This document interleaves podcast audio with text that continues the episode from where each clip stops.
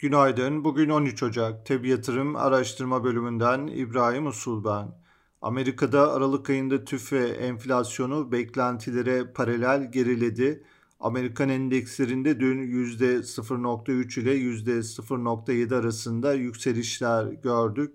Avrupa borsalarında %0.7 dolayında yükselişler yaşandı. Dolar endeksi ve ABD tahvil faizleri geriledi. Ons altın fiyatı yükseldi.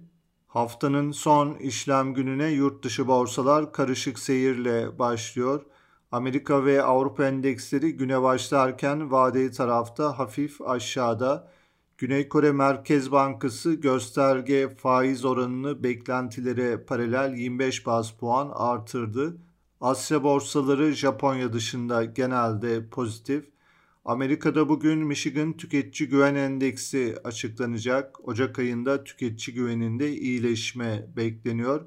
Euro bölgesinde Kasım ayına ilişkin sanayi üretimi ve dış ticaret dengesi verileri gelecek. Borsa İstanbul tarafında ise yılbaşından beri etkili olan satışlarda dün durulma yaşandı. BIST endeksi günü %5.11 yükselişle tamamladı. Borsa İstanbul'un haftanın son işlem gününe hafif yukarıda başlamasını, endekste toparlanma eğiliminin 5300 ara direnç seviyesine doğru sürmesini öngörüyoruz.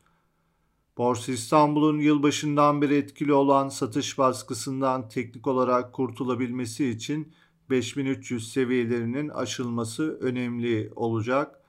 Bugünkü ilk önemli desteğimiz 4850 seviyesinde.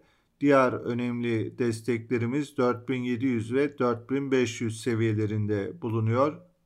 Hisse tarafında endekste toparlanma hareketi içinde teknik olarak Alarko Holding, Aselsan, Galata Wind, Garanti Bankası, Gen İlaç, Korsa, Migros, Özak Gayrimenkul, Türksel, Tüpraş, Türk Hava Yolları, Yataş hisseleri olumlu tarafta takip edilebilir. Piyasaları değerlendirmeye devam edeceğiz. Tabi yatırım olarak herkese iyi bir gün dileriz.